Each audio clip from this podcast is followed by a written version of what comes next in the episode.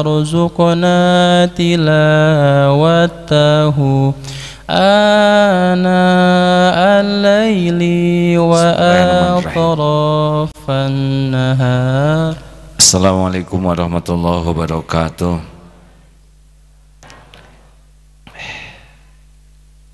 Alhamdulillahi rabbil alamin Segala puja puji hanya milik Allah subhanahu wa ta'ala Yang maha menatap, maha mendengar Maha tahu segala pikiran dan isi hati kita Maha menyaksikan apa pun yang kita lakukan. Tidak ada yang tersembunyi bagi Allah. Dan setiap perbuatan pasti ada balasannya dengan seadil-adilnya. Tidak ada satupun perbuatan yang tidak ada balasannya. Allahumma salli ala Sayyidina Muhammad wa ala alihi wa ashabihi ajma'in. Silakan. Kajian Al-Hikam nomor 134 Bismillahirrahmanirrahim Ida arada ayyudhira fadlahu alaika khalaqa fanasaba ilaika jika Allah akan menunjukkan karunia-Nya kepadamu maka ia yang menjadikan dan menamakan amal itu perbuatanmu mengulas kajian minggu lalu sebetulnya kita berbuat baik Sesungguhnya yang berbuat baik adalah Allah. Kita bersedekah, yang menyiapkan uangnya juga Allah. Yang mempertemukan kita dengan ladang sedekah juga Allah. Yang membuat kita berniat ingin sedekah juga Allah. Jadi sebetulnya Allah akan memberi kepada hambanya dan kita diuji jadi jalan. Jadi kita sedekah itu belum selesai, baru ujian. Kita sedekah ke anak yatim, berarti Allah memberikan rezeki ke anak yatim, syariatnya lewat kita sebagai ujian. Kalau kita merasa saya yang bersedekah, maka hilang tiga hal hilang ketenangan batinnya hilang kemuliaannya hilang ganjarannya keselamatannya. Jadi bagaimana? Sebelum beramal kita harus niat beramal. Itu jadi kebaikan. Kita harus berusaha keras bisa beramal. Tapi kalau sudah jadi amal kita harus menghilang. Semuanya min fadli rabbik. Semuanya hanyalah perbuatan Allah hilang.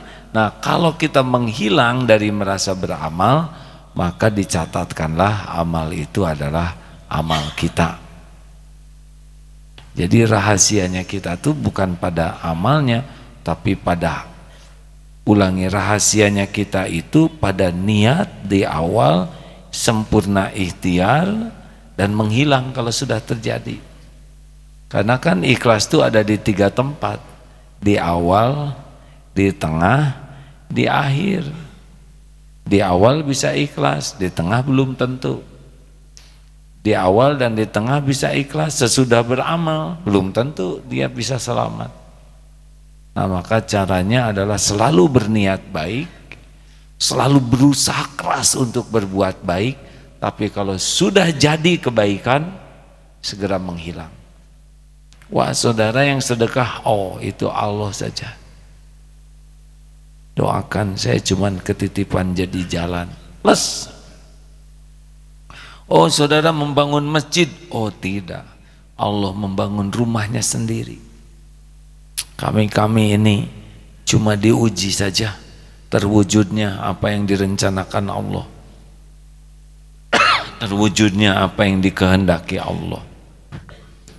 Nah, kalau sudah begitu, barulah disebutkan itu amal kita.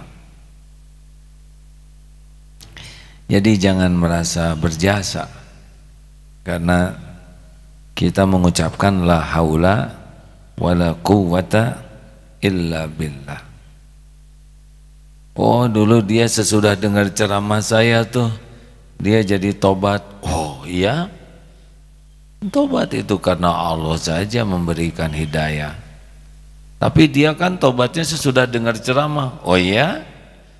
Boleh jadi karena doa anaknya orang tua tobat, boleh jadi karena doa pembantunya dia tobat, boleh jadi karena doa gurunya dia tobat. Nah, kita kebagian bunyi seperti sekarang. Saya ini kebagian bunyi saja. Tapi yang ditetapkan Allah dapat ilmu, dapat taufik, bisa mengamalkan, itu urusan masing-masing dengan Allah. Urusan saya sekarang ini adalah menjaga niat, menjaga tutur kata supaya disukai Allah, menjaga sikap kita, sikap sikap saya supaya cocok yang dikatakan dengan yang dilakukan. Itu pekerjaan saya. Saya tidak bisa memasuki hati saudara. Pertama, tahu juga tidak hatinya di mana. Yang kedua, bagaimana memasukkannya. Yang ketiga, yang membulak-balik hati itu Allah. Tapi saya harus memberikan pemahaman. Gimana ngasih pemahaman? Susah. Yang punya otak juga Allah, saya juga tidak mengerti. Bicarakan saja dengan niat baik, sekuat tenaga, dengan cara yang baik. Sesudah itu Allah yang memberikan pemahaman. Berapa banyak orang tua zaman dulu yang tidak tahu ilmu komunikasi, yang tidak mengerti psikologi anak, tapi perkataannya masuk. Tidak pakai yang rumit-rumit, tidak pakai dalil yang dalam, tidak pakai strategi yang canggih. Nah, belajar, belajar ya nah. Biasa saja kata-katanya, tapi anaknya tergugah. Shh, sing jujur, nak jujur, jujur. Cuman begitu, itu anak bisa jadi anak jujur betulan. Kenapa? Karena Allah tahu ketulusan ibu ini, kasih sayang ibu ini. Allah tahu nggak ada rekayasa, tapi bisa berkata, "Nah, Allah Subhanahu wa taala menyukai orang yang jujur. Kalian harus bertakwa kepada Tuhan yang Maha Esa sesuai dengan Undang-Undang Dasar 45 dan Pancasila sejati. Kalian tidak boleh radikal. Mungkin kata-katanya bagus, benar, tapi Allah tahu di balik kata-kata ini ingin diakui pintar. Tahu nggak nak? Di dalam surat di dalam Al-Quran jelas sekali. Idfa billati hiya ahsan. Tolak keburukan dengan cara yang baik. Tapi Allah tahu. Ini orang tua bicara pamer ilmu, pamer dalil. Tidak ada di sininya tuh hati yang tulus tapi ingin diakui ini orang tua pintar ini orang tua sayang, ini orang tua yang jago dalil. Ah, Allah tahu semua rekayasa ini. Itulah sebabnya ada yang nasihatnya sampai berbusa, tapi tetap saja tidak bisa punya makna. Karena apa? Karena yang membulak balik hati adalah Allah. Kenapa banyak suami yang sulit menasehati istrinya? Jawab, karena istri sudah tahu modal suaminya. Dan Allah lebih tahu lagi. Kenapa anak susah dinasehati orang tua? Karena anak tahu modal orang tuanya. Dan Allah lebih tahu lagi. makanya gak usah lah pengen dianggap pintar pengen dianggap hebat pengen diakui sebagai orang yang bijaksana soleh mulia. Ah itu bikin tidak ikhlas. Perlukah kita dianggap sebagai orang baik? Perlu tidak? Tidak perlu. Yang perlu apa? Jadi orang baik. Dalam pandangan siapa? Allah. Kalau kita sudah menjaga diri ingin dinilai Allah, pasti standarnya standar tertinggi.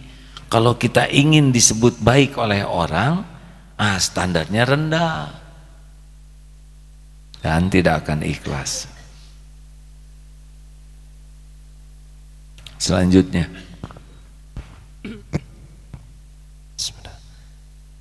La nihayata lima dammika in arja'aka ilaika wala tafrugu madaihuka in adhara judahu alaika.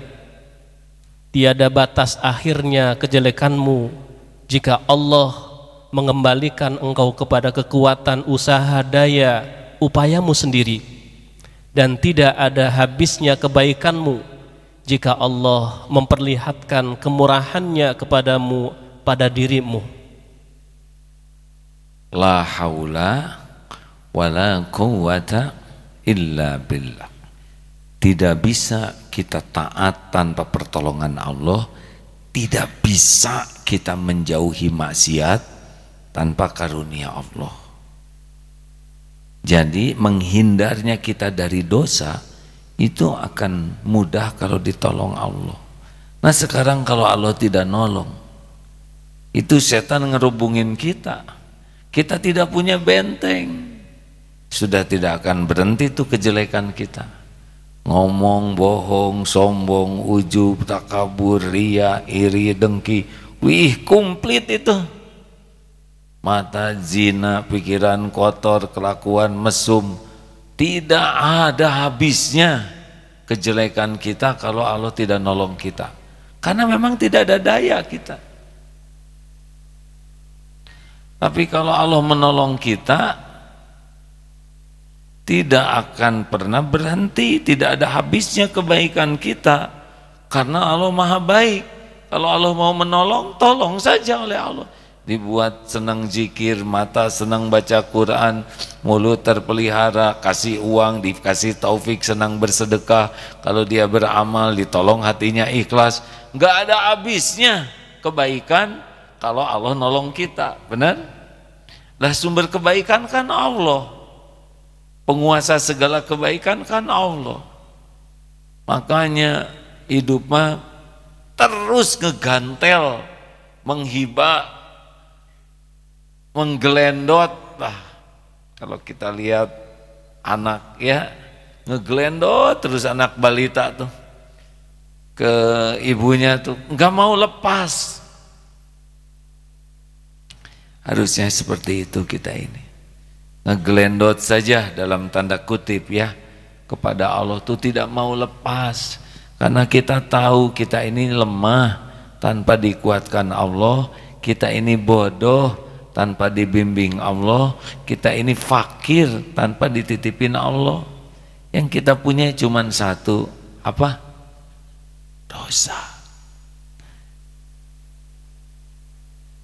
Makanya sudahlah jangan sok penting jangan sok hebat jangan sok pinter jangan sok berpengalaman jangan sok berjasa ah kalau tanpa pertolongan Allah mah tidak ada yang bisa kita lakukan. Gitu. Jazakallah khair. Judulnya minum itu ada waktunya, ya. Ya, gitu. Mengerti? Mau bibirnya jeding karena panas? Ada pertanyaankah? Ini tamu dari mana? Yayasan An-Nabit Kuningan mana? Alhamdulillah. Yayasan Al-Istiqomah mana? Alhamdulillah. Yayasan As-Soleha ada? Alhamdulillah. Ini pada telat ibu masa tiga kali ngacung kan? ya terserah ibu lah ya saya mah tidak akan mempersulit yang lain siapa jadi kadirin pasangan dari ikhlas itu adalah tawakal. Ikhlas itu tidak mengharap apa pun selain keridoan Allah. Tawakal itu tidak mengharapkan pertolongan siapa pun selain pertolongan Allah. Kualitas iman seseorang ini cirinya ada pada keikhlasan dan ketawakalan yang paling kuat di sini. Makanya dilatih dari sekarang, dilatih ya untuk lepas berharap dari makhluk dalam bentuk apa pun untuk kepentingan pribadi kita. Seperti ingin diterima kasihi, ingin diakui jasa kita, ingin diakui kepinteran, keahlian kita, ingin diakui, ini masalah nih, ingin dihargai, ingin dipuji, ingin dikagumi, ingin disimpatii juga, ya Kadang-kadang kita lebay ngarep-ngarep orang simpati ke kita. Ngarep-ngarep orang kasihan ke kita. Jangan. Jangan. Kita mah ingin dikasihani Allah saja. Karena orang yang kasihan ke kita juga tidak membawa manfaat kalau Allah tak izinkan. Jangan ingin di, bolehkah ingin disayangi? Ayah sayang Allah aja. Pengen disayang oleh orang susah kalau dia nggak sayang ke kita sakit hati. Bu bu. Apakah boleh seorang wanita ingin dicintai suaminya? Boleh. Gimana caranya? Tuh, bingung ibu ingin dicintai suami bu ada nggak suaminya? Ya itu syarat pertamanya ya. Kalau ibu ingin dicintai suami belum ada nanti jadi suami orang bermasalah. Suami orang itu bagus karena kalau yang tidak bagus itu suami kucing ya. Bu, gimana caranya supaya dicintai suami? Hmm? Dandan gak ngepek bu Kan? Cung acung. Acung atau jangan cuman berani sembunyi tangan. Bu, ya. Mengizinkan suami nikah lagi? Yang ngomong ke mana, yang menerjemahkan ke mana? Sing pugu atuh bu. Jangan bikin emosi cepat apa? Ya. Masya Allah taat kepada Allah benar taat ke suami bukan supaya suami sayang taat ke suami supaya Allah ridho kalau sudah taat ke suami suami belum sayang gak apa-apa yang penting Allah ridho yang punya sorga kan Allah bukan suami Makanya jangan terlalu cinta sama suami ya bu Nanti Allah cemburu Yang nyiptakan ibu siapa? Yang ngasih rezeki siapa? Ngasih hidayah Yang nutupin aib ibu siapa? Yang ngasih pahala siapa? Yang bisa ngangkat derajat siapa? Yang ngasih husnul khotimah siapa? Yang punya sorga siapa? Ay suami ngapain? Suami siapa? Apa? Yang jelas bu Perantara bukan Suami itu ladang amal Jangan terlalu cintalah Dan suami ibu juga belum tentu Belum tentu panjang umur bu Enak kalau ada tamu baru teh eh, hadirin ngerjainnya enak kalau yang ini kan udah tahu, diam begitu bijaksana ya, diam. Kalau udah tahu biar saya puas ya. Maaf saya tidak saum. Ada pertanyaan silakan.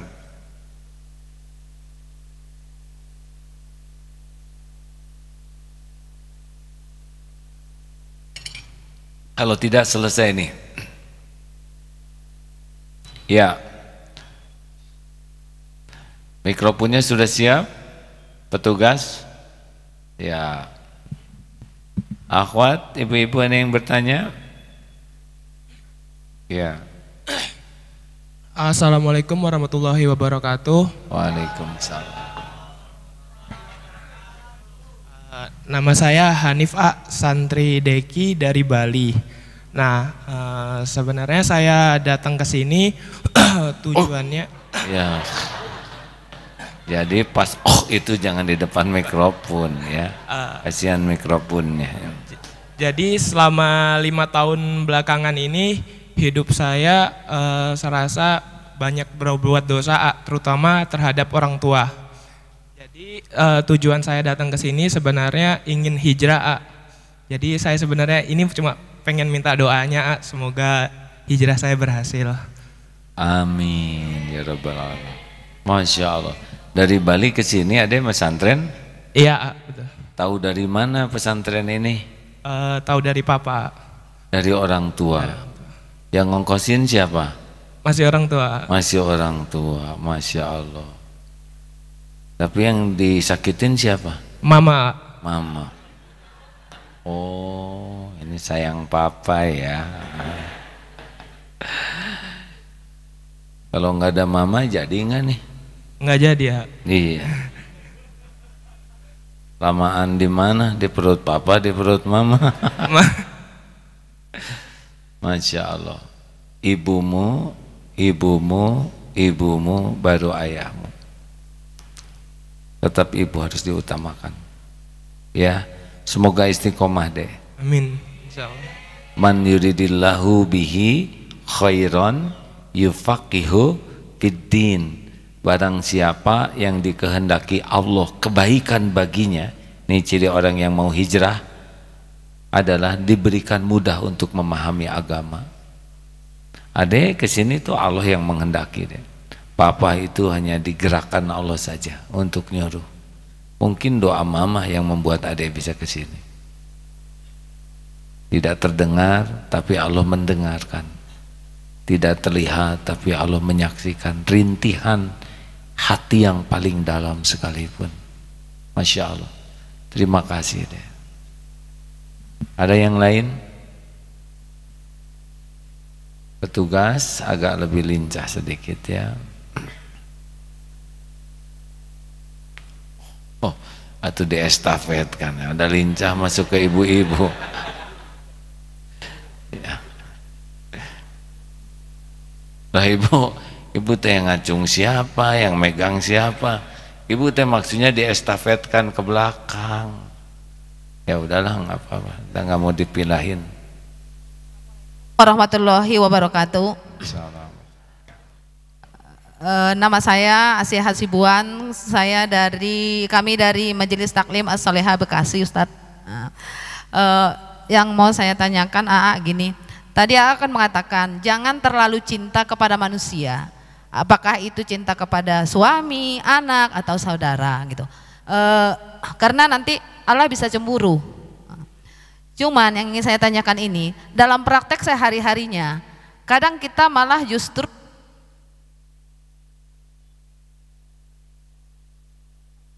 Istighfar dulu bu. Astagfirullahaladzim. Astagfirullah Tenang.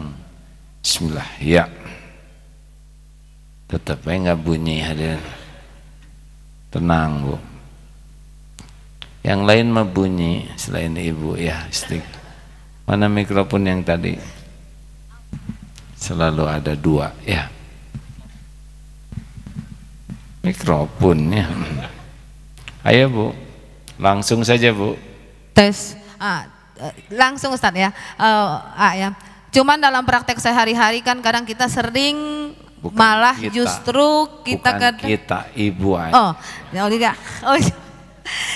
Kalau kita saya jadi ke bawah. Eh, iya Ustadz eh, ah, saya Ah, dalam praktek AA, mau sehari-hari Ustadz salah satu ah nggak jelas. ya A, ya Ustadz.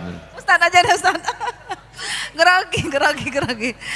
Ah, dalam praktek sehari-hari misalnya saya itu sering malah justru mengabaikan, sering mengabaikan perasaannya Allah. Misalnya, Eh, Ustadz, contohnya misalnya, eh, mendengar waktu sholat misalnya eh, eh, misalnya eh, kita masak mau menyediakan masakan kepada suami gitu kan Ustad, eh, Ustadz malah kita udah dengar ajan malah eh, lebih mengutamakan menyelesaikan masak ini dulu daripada eh, daripada menjalankan sholat. Nah, begitu juga dengan hal-hal lain. Kadang eh, misalnya eh, kepada anak juga kadang seperti itu. Kadang kita Jadi lebih mengabaikan. pertanyaannya apa?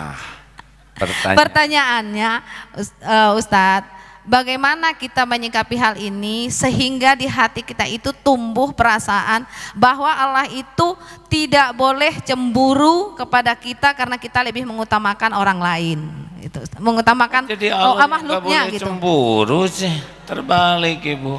Gampang adzan ibu sholat beres.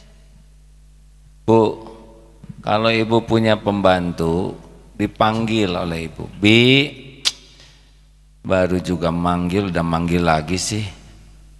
Sore-sore bibi, saya lagi ngobrol, gak usah manggil-manggil. Malam bi, ini TV rame, lagi seneng nonton TV nih, nggak usah manggil. Pagi-pagi bi, pagi-pagi udah manggil-manggil sih, digimanain pembantu seperti itu bu? Jawab, pecat. Sama ibu juga gitu ya. Ya, Ayyana sholat Baru juga duhur udah asar lagi. Cepet banget sih sekarang teh. Sambil terus we masak Ayyana sholat Lagi ngobrol, lagi asik-asiknya ngobrol. Silakan aja. Dah Allah mah nggak rugi nelat-nelat sholat bu. Yang pasti kita akan rugi. Amalan yang dicintai Allah tuh as-sholatu ala waktiha Sholat tepat waktunya Bu, suami ibu dimatiin aja ibu udah nggak bisa apa-apa, benar? Atau ibu yang duluan dimatiin? Yalah. Utamakan Allah, nanti urusan ibu diurus oleh Allah. Beneran. Sekarang aja kita ngaco diurus, apalagi beneran. Udah. Kasihin itu ibu ke belakang yang tercegat oleh ibu tadi.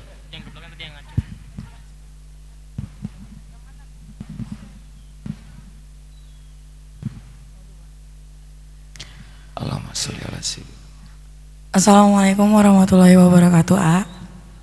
Waalaikumsalam warahmatullahi wabarakatuh. Eh, nama saya Tania, santri SMK dari Lombok. Eh, Dua E-nya ya, santri maksimal tiga loh. mau nanya aja, waktu pesiara kemarin yang sama orang tua, itu tuh pernah timbul rasa kayak pengen balik sama mama gitu. Karena jujur, eh, ini tuh pertama kali Tania boarding. Ya, backgroundnya SMP, terus SD juga SD biasa. Jadi untuk pelajaran agama masih baru, masih belajar. Dan masuk sini tuh emang rencana buat perbaiki diri, biar bantu sama mama sama papa. Cuman, eh, mama tuh kayak pernah bilang gitu, eh, ah maaf. Anginnya keluar. Ya, dimaafkan maksimal tiga buat santri ya, ini bonus aja. Terus gimana sekarang kangen sama ibu? Iya, cuman eh mam Astagfirullahaladzim, mama tuh pernah bilang gitu, jangan kira mama tuh nggak sedih, nggak sakit gitu. Kamu di sini, mama di sana gitu. Cuman kan, eh astagfirullah. Cuman, eh astagfirullah. Eh, Udah nyangkut berarti ilmunya ya.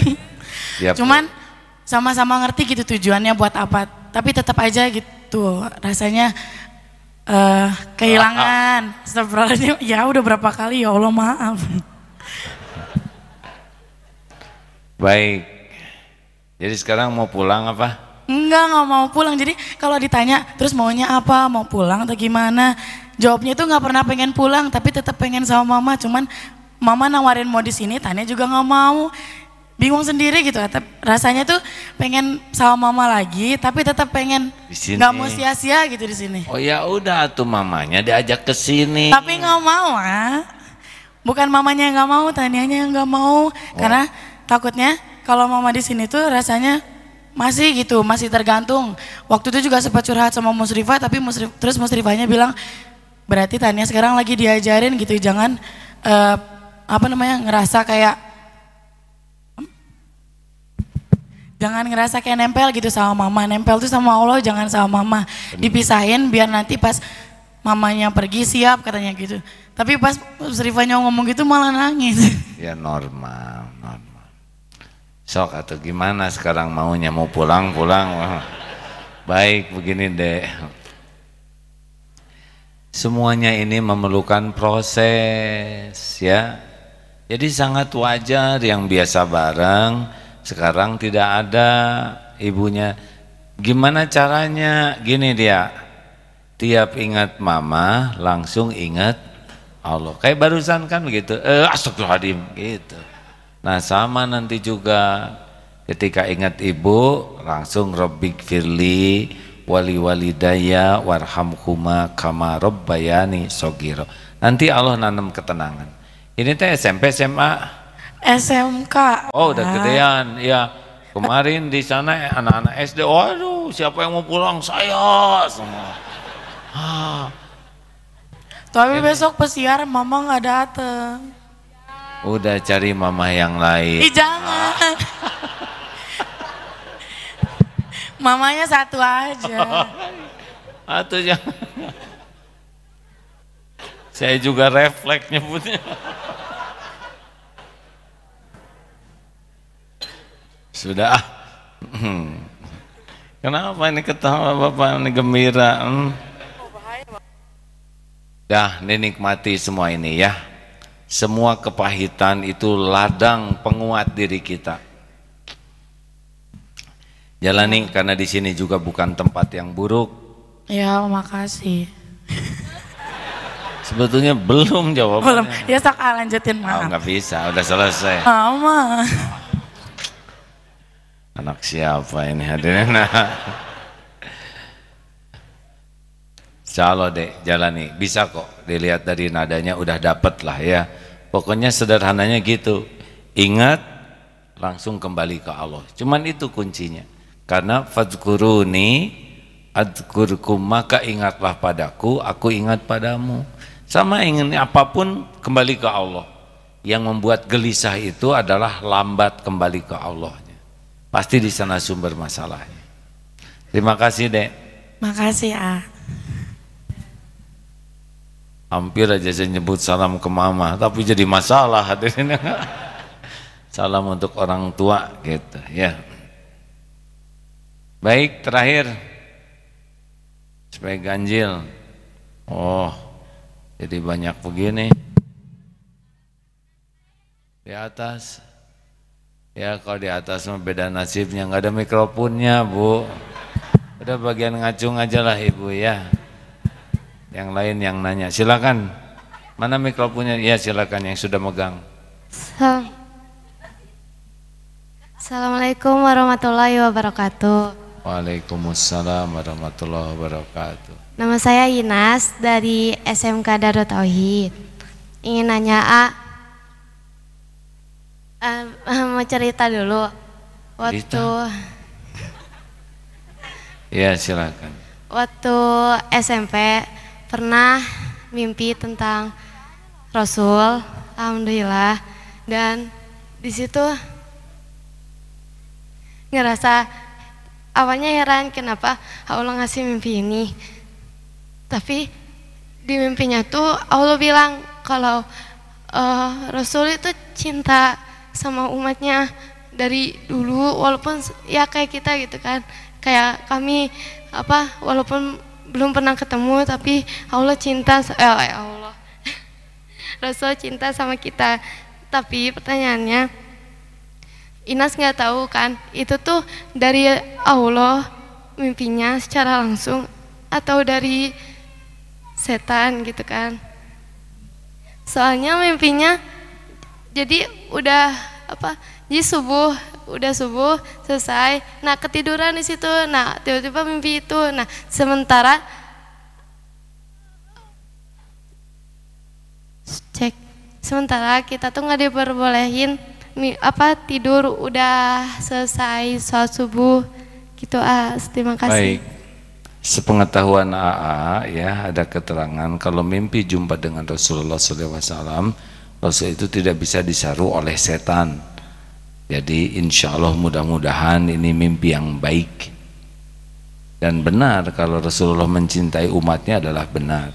Jadi gimana kalau sudah mimpi bertemu dengan Rasulullah? Ya kita harus benar-benar belajar supaya akhlak kita mendekati akhlak Rasulullah supaya hati kita seperti hatinya Rasulullah supaya hidup kini manfaat seperti manfaatnya Rasulullah. Gitu.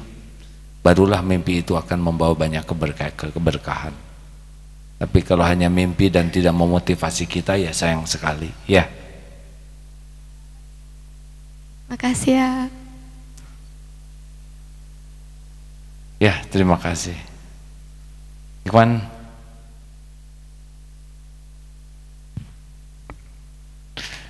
Bisakah mimpi bertemu dengan Rasulullah?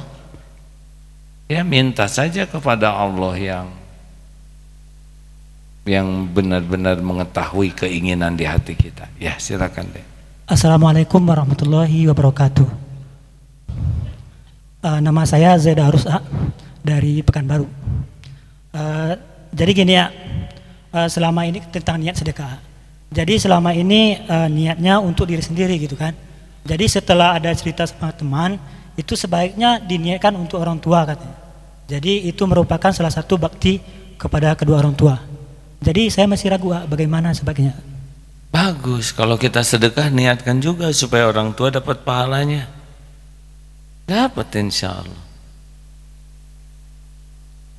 Ya sudah begitu. Ya kita perlu saling menatap begini. Bonus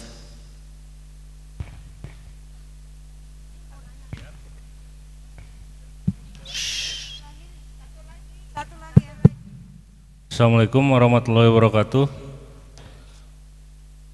Mohon kiatnya biar kita bisa sebenar-benarnya tawakal kepada Allah dalam segala hal.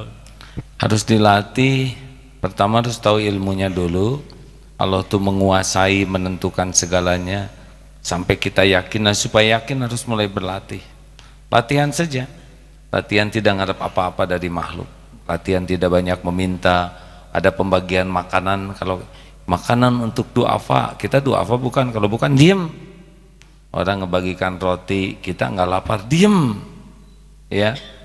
Jangan sampai kita selalu ingin dikasih ingin dikasih. Orang ngebeliin itu pengen dibeliin. Orang ngongkosin pengen diongkosin. Padahal kita ada uangnya. Nah keinginan-keinginan seperti itu harus ditiadakan di hati keinginan dikasih, keinginan dihargai, keinginan diperlakukan spesial harus lepas saja dan ini tidak bisa sekaligus, harus dilepas karena kita banyak sekali keinginan kepada makhluk tuh ingin dipuji, ingin dihargai, ingin dihormati, ingin diakui, ingin diterima kasihi, ingin diberi, ingin dikasihani, ingin dicinta. Uh, ke sana sini ingin. Padahal mereka tidak bisa memberi apa-apa kalau Allah tidak menggerakkannya dilatih. Kayak barusan ngacung terus nggak dikasih kalau sakit hati uh, siapa berarti nggak tawakal ya harusnya tangan ngacung hati ke Allah. Ya Allah gerakan siapa gerakan siapa ya siapa yang mau ngasih uang siapa yang perlu uang 2 juta? Aduh gerakan ke saya gerakan ke saya. Nah itu juga nggak boleh nah. Ya. baik Siapa tadi yang memaksakan diri ngacung tuh? Jadi banyak masalah gini. Ya, bonus. Silakan. Siapa yang ada pegang? Assalamualaikum warahmatullahi wabarakatuh. Uh, saya dari Isti Al Istiqomah Bekasi. Uh, A, saya ingin bertanya, sesungguhnya apa hukum uh, minta oleh-oleh kepada kerabat atau teman kita yang sedang uh, safar? Kemudian juga apa sesungguhnya hukumnya kita minta traktir seorang teman misalnya karena sudah kayaknya sudah men, uh, kebetulan kami memang punya uh, apa ya dibedakan tradisi suka minta oleh-oleh kalau teman berpergian atau kita minta ditraktir kalau teman sedang punya rezeki. Nah itu eh, sedangkan saya juga pernah mendengar bahwa mentraktir seorang teman itu pahalanya juga besar. Nah di sini mohon pencerahan dari AA, hukum dari apa yang eh, tadi saya sampaikan. Terima kasih. Assalamualaikum warahmatullahi wabarakatuh. Salam. Hukumnya malu-maluin, ya kan? Nyusahin orang. Mentraktir dengan minta ditraktir itu beda kapling. Mentraktir jelas pahala, apalagi yang ditraktirnya kaum duafa. Tapi mentraktir juga belum tentu berpahala. Kalau menjadi suap, mentraktir seseorang supaya dia ngasih order ke kita, ya. Akal-akalan itu sejenis suap juga. Tapi yang mentraktir yang ikhlas yang jadi pahala. Tapi minta ditraktir uh jangan. Ya kecuali istri ingin ditraktir suami ah itu mah love story ya tapi minta ditraktir teman itu kan bikin nyusahin teman betul? Tidak cocok dengan ilmu izah. Tangan di bawah itu Shh, bu dengerin mana tadi yang nanya? Ada. Tangan di bawah itu tidak akan pernah jadi mulia. Tangan di atas yang membuat mulia. Jangan ngarep apa-apa. Izah kita turun walaupun nggak punya uang nggak usah ngarep-ngarep. Nggak usah makan aja. Nggak ditraktir juga kita masih hidup betul? Daripada traktir dong saya. Itu bikin tidak eh ongkosin dong saya. Apalagi kalau punya. Kalau nggak punya diam. Nggak usah banyak keinginan. Ini ngebagi ini ke teman-teman kita ngarep-ngarep dikasih. Jangan. Itu bikin nggak dikasih betulan tuh. Kalaupun dikasih kita tidak pernah punya kehormatan orang yang minta-minta tuh tidak pernah terhormat walaupun pangkat jabatannya tinggi Jangan ingin mulia, bahagia, terhormat, nggak usah ngadep apa-apa dari makhluk. Allah punya segala-galanya. Allah yang menentukan segala-galanya. Termasuk jangan menghibak cinta. Cintai dong saya. Apa lu? Aku hanya merindukan cintamu ya Allah. Nanti tinggal Allah ngebalik-balikin hati. Dan nggak bisa dipaksa. Coba ada orang lewat, Mas, cintai saya ego lo apalagi itu ada kabur dia yang kok suami saya berbeda ya ah, dulu mah dia waktu mau nikah ada tuh ibunya juga udah beda dulu mah kan remaja cinta lebay ya. Kalau udah tua kayak kita kayak saya gitu udah nggak lucu romantis romantisan aki-aki ini ini ya. Sekarang merebutan mencari cinta Allah balapan saling menjerumuskan ke sorga. Udah nggak ada lagi wa wa pakai eh itu rame aki-aki ini ini paling paling berlomba-lombanya untuk tidak dicintai yang bisa membuat kehilangan cinta ke Allah. Hati-hati nih para pengantin yang kebanyakan WA-WA-an keseringan WA teh ganggu.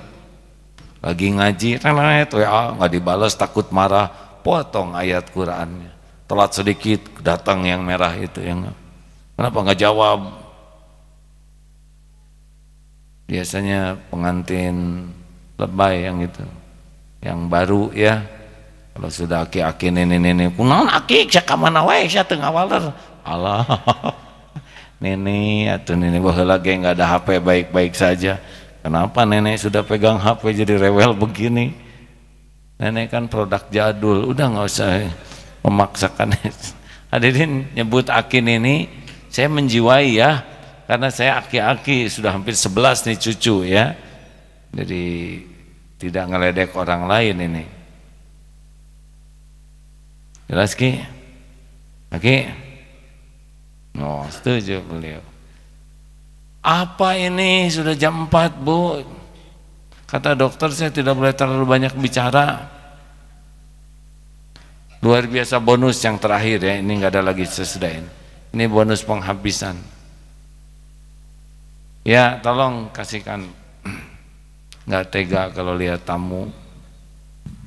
Ibu mau bertanya bu? Yang di atas tadi? Ya. Ibu mau tetap ya bertanya sama temennya aja yang dekat. Langsung dada sih ibu. Masa dada bu? Ya udahlah terserah ibu.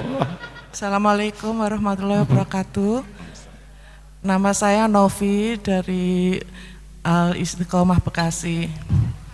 Ya bu.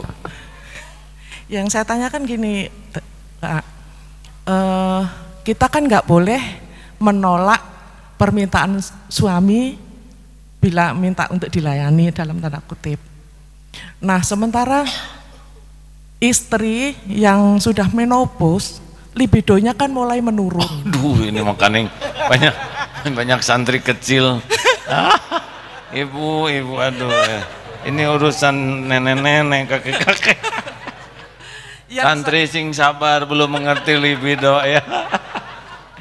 Santri sudah belum balik, nggak apa-apa ini ingat badminton. Yang saya, tanya, yang saya tanyakan A, boleh enggak uh, istri mau minta gini uh, perjanjian sama suami jadi kalau seandainya suami seminggu tiga kali ya gimana kalau suami dua kali aja? Aduh ibu ibu.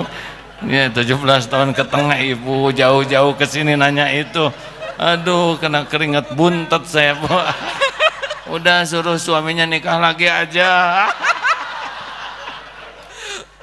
Hukumnya gimana Ya diskusikan lah. Itu masalah masalah dalam negeri. Ini banyak rakyat jelata belum ngerti. Tuh, lihat. kamu tidur ah, merem, merem, merem deh. Mata merem, telinga ngedengar. Aduh, ibu jauh-jauh dari Bekasi. Warno ya nggak apa-apalah hadirin karena dalam Islam tidak boleh kalau hukum itu disembunyikan ya. Saran saya mah didiskusikan dengan baik ya Bu ya. Jangan diskusi dengan saya, saya berkeringat bu. ya bu, nanti secara pribadi dibahas lah ya. Di antara solusinya itu yang barusan saya eh, suruh cari pengurus yang lain. Maaf ya bu, adik-adik ini sekedar ilmu saja ya. Kata saya juga udahan dari tadi ya. Bonusnya serem. Terima kasih hadirin, mohon maaf. Allahumma salli ala Sayyidina Muhammad wa ala alihi wa ashabihi ajma'in. Alhamdulillahi rabbil alamin. Allahumma inna nas'aluka ridhoka wal jannah wa na'udhu bika min sakhatika wan nar. Ya Allah, jadikan ridhomu hanya yang kami rindu, kami tuju. Jadikan hati ini selalu ingat padamu ya Allah Senantiasa hanya berharap darimu Ya Rob jangan biarkan kami berpaling darimu. Jangan biarkan kami terpesona oleh selain engkau ya Allah. Jangan biarkan pernah ada cinta yang membara di hati ini selain cinta padamu. Jangan biarkan ada kerinduan yang menggebu selain rindu kepadamu. Ya Allah sampaikan salawat salam kami kepada Rasulullah Wasallam. Jadikan kami menjadi umat yang mencintai Rasulmu, yang hidupnya benar-benar di jalan Rasulmu, mau berjuang membela akidah Rasulmu. Ya Allah, Allahumma gfir lil mu'minina wal mu'minat wal muslimina wal muslimat al ahya'i minkum wal amwat. Rabbana atina fid dunya hasanah wa fil akhirati hasanah wa qina adzabannar subhana rabbika rabbil izzati amma yasifun wassalamun alal mursalin walhamdulillahi rabbil alamin Terima kasih hadirin. Mudah-mudahan ada hikmahnya. Berhentilah berharap dari makhluk. Pasti akan diberikan sesuatu yang lebih baik dari yang kita perlukan. Terima kasih. Subhanakallahumma bihamdik asyhadu alla ilaha illa anta astaghfiruka wa atubu ilaik. Assalamualaikum warahmatullahi wabarakatuh.